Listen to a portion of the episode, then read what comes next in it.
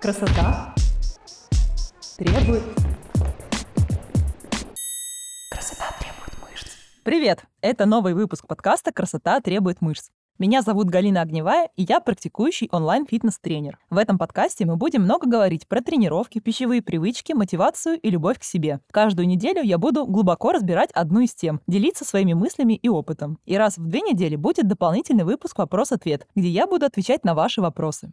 Наша общая цель – прийти к классной физической форме и хорошему самочувствию через системный подход в питании и тренировках. А моя личная цель – показать вам, что это возможно сделать без насилия над собой, изнурительных диет и эмоционального выгорания. Красота требует мышц. Сегодня у нас очередной выпуск «Вопрос-ответ». В этом выпуске я отвечаю на вопросы подписчиков в моем инстаграме. Если вы еще на него не подписаны, обязательно подпишитесь. Так у вас будет возможность задать свой вопрос и получить на него ответ уже в следующем подкасте. Красота требует мышц. Как получать удовольствие от тренировок? Почему иногда идешь на тренировку в хорошем настроении, а иногда прям заставляешь себя заниматься из-под палки? И как прийти к тому, чтобы первый вариант был всегда? Получать удовольствие от тренировок, безусловно, важно, но представление о том, что тренировки прям вот всегда должны быть в удовольствие, немного утопичное. Даже если вы очень любите свою работу или горите своим делом, бывают дни, когда вам не хочется этим заниматься или вообще куда-либо идти. Сейчас скажу простую, но гениальную мысль. Вам не обязательно иметь мотивацию конкретно в моменте, чтобы сделать что-то, что запланировано. Поясню на примере работы над этим подкастом. Мне очень нравится то, что я делаю, но бывают дни, когда мне пора писать новый выпуск, а желание заняться этим в моменте, ну не так сказать, чтобы прям много. Поэтому у меня есть план и график. Я ставлю таймер и просто начинаю писать. Поначалу я, конечно, ловлю мух, но почти всегда, минут через 15, включаюсь в работу и увлекаюсь процессом. Также и с тренировками. Кто сказал, что всегда вот прям нужно быть в настроении, чтобы провести тренировку? Сначала идет действие, а уже оно за собой подтягивает мотивацию продолжать. Но все-таки к своему «не хочу тренироваться» иногда стоит прислушаться. Я топлю за баланс между «надо» и «хочу» в вопросе построения фигуры и образа жизни.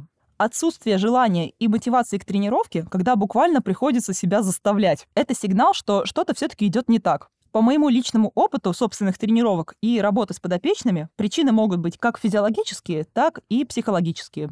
Начнем с самого очевидного. Проверьте, есть ли у вас вообще ресурс для тренировок. Если вы не выспались, ели мало или не сбалансированно, пострессовали или устали на работе, это может быть причиной спада мотивации в конкретный день. Сюда же можно отнести ухудшение самочувствия в определенные дни цикла. Тогда принимайте решение по факту, на основании своих ощущений. Стоит ли перенести тренировку на другой день или, например, попробовать сделать только часть тренировки. Если же вы живете в ритме на износ не первую неделю, то это может перерасти в хроническую усталость, когда у вас нет сил не то чтобы на тренировки, но и вообще на какую-либо жизнь. И естественно, что в таком состоянии вы будете постоянно испытывать сопротивление и заставлять себя тренироваться. И глобально ситуация поменяется тогда, когда вы пересмотрите свои приоритеты, расписание и образ жизни. Вполне возможно, что вам сейчас вообще не нужны никакие тренировки, и всего-навсего хочется в отпуск. Еще одна причина падения мотивации и настроения к тренировкам – это то, что вы не видите прогресс, и вам кажется, что все бесполезно. Такие мысли действительно могут убить любое желание тренироваться. Поэтому важно регулярно отслеживать свой прогресс и мотивировать себя своими собственными достижениями. Здесь можно говорить не только о потере веса, сантиметрах в талии или наборе мышц. Замечайте то, как изменилась ваша сила, выносливость, гибкость и общее самочувствие. В общем, отслеживайте то, что для вас важно, и то, над чем вы работаете. Так вы сможете понять, эффективно ли то, что вы делаете, для вашей цели. Если вы вдруг поняли, что результат вас не устраивает, это не повод расстраиваться, а повод разобраться, в чем причина и что нужно изменить. На вашу мотивированность делать тренировку также может влиять план тренировок, точнее его отсутствие. Вас может отталкивать сама мысль о том, что надо не просто оторвать себя от дивана, но еще и напрячься, понять, что же сегодня нужно поделать. И в итоге на пути между мотивацией к действию и его реализацией встает еще одно действие.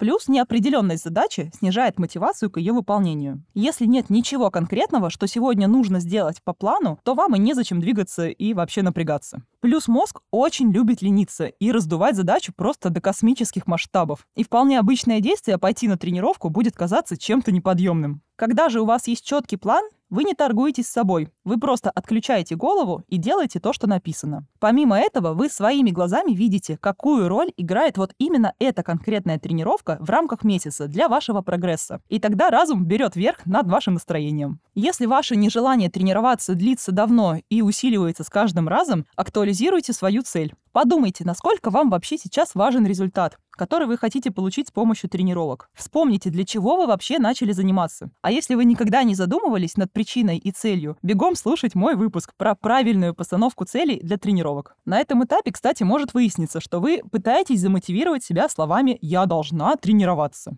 Утверждения со словом «должен» порождают много ненужных эмоций. Такая постановка задачи сама по себе может вызывать ощущение принуждения, апатию и отсутствие мотивации как следствие. Если ваша цель актуальна, Подумайте, подходит ли вам данный тип нагрузки сейчас. Возможно, вы устали делать одно и то же, и именно этот тип тренировок надоел. Прислушайтесь к себе и поищите что-то, что подойдет вам лучше. И помните, что какой бы вид нагрузки вы ни выбрали, она не должна ассоциироваться у вас с негативными эмоциями и обязаловкой. Ответ на этот вопрос получился довольно длинным, но напоследок я поделюсь с вами одной техникой, про которую я совсем недавно прочитала в книге по психологии и уже внедрила в свою работу. Я называю ее «отработка возражений». И суть ее в следующем.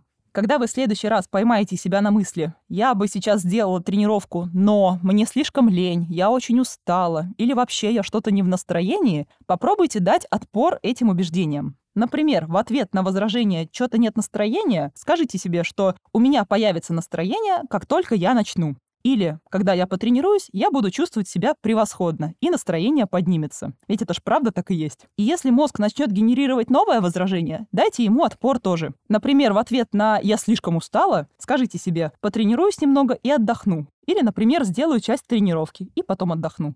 Такая мыслительная работа может помочь вам найти мотивацию к действию в моменте, потому что худшая тренировка — это та, которой не было. Красота можно ли похудеть без подсчета калорий? Конечно, можно. Подсчет калорий – это не панацея. Это всего лишь инструмент для корректировки рациона. Представьте, что подсчет калорий на похудении – это как езда на машине по спидометру. Скорее всего, вы периодически будете сверяться с разрешенной на участке скоростью, но в целом вы вполне можете ехать из точки А в точку Б. Если вам надо доехать за определенный промежуток времени, вы примерно прикидываете скорость, с которой будете двигаться, и, соответственно, должны отслеживать ее, чтобы не выбиться из графика. А также вы не должны превышать скорость, чтобы не попасть в аварию, например. Но вы вполне можете ехать по городу в потоке машин и даже интуитивно придерживаться нужной вам скорости. Похудеть можно как угодно, хоть на любой диете, хоть на стрессе, просто перестав вообще есть что-либо. В основе похудения лежит дефицит калорий.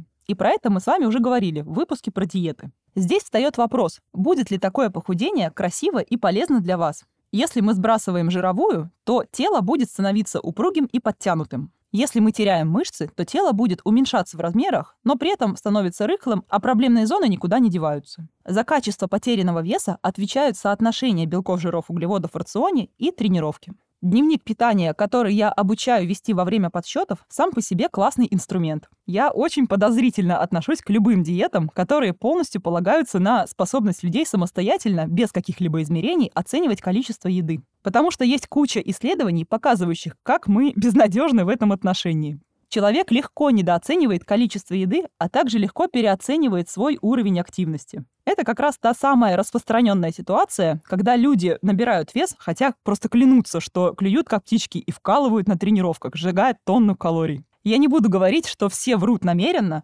просто мы очень плохо умеем оценивать такие вещи. И именно поэтому я скептически отношусь к понятию интуитивного питания для похудения, потому что организму пофиг на ваши эстетические запросы. Без дополнительной подготовки и осознанности мозг просто будет подкидывать вам интуитивно самые быстрые и насыщенные источники энергии. Если, например, у вас нет привычки есть овощи, интуитивно она у вас и не появится. Дневник питания хорош тем, что у вас просто нет шансов обмануть себя, если делать все правильно. Перекусы, семечки, орешки, сухофруктики – все это может быть очень калорийным. И мы не всегда отдаем себе в этом отчет. После обеда можно легко попить чай с дополнительной тысячи калорий. И откровенно не понимать, почему же нет отвеса, ведь питание было таким зожным и правильным.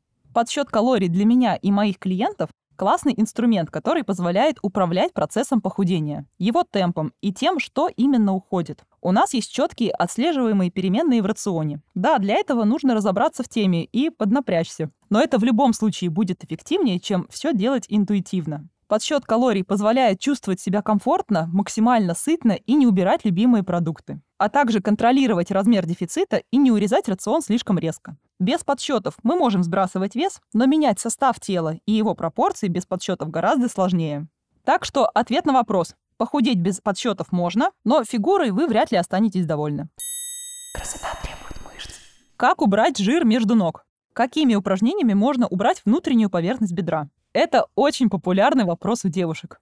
Однажды одна моя клиентка мне даже написала, что ее настолько беспокоила внутренняя поверхность бедра, что она собиралась даже операцию делать на эту область. Как же все-таки сделать этот самый просвет между ног? Сейчас я в очередной раз собираюсь сломать вам мозг. Что не поможет точно, так это делать миллион повторов на внутреннюю поверхность бедра. Да, то, что вы чувствуете жжение мышц во время упражнения, это не значит то, что в этот момент горит жир именно в нужных вам местах. Причина этих ощущений – молочная кислота, которая накапливается как побочный продукт физиологических процессов в мышцах в момент выполнения упражнения.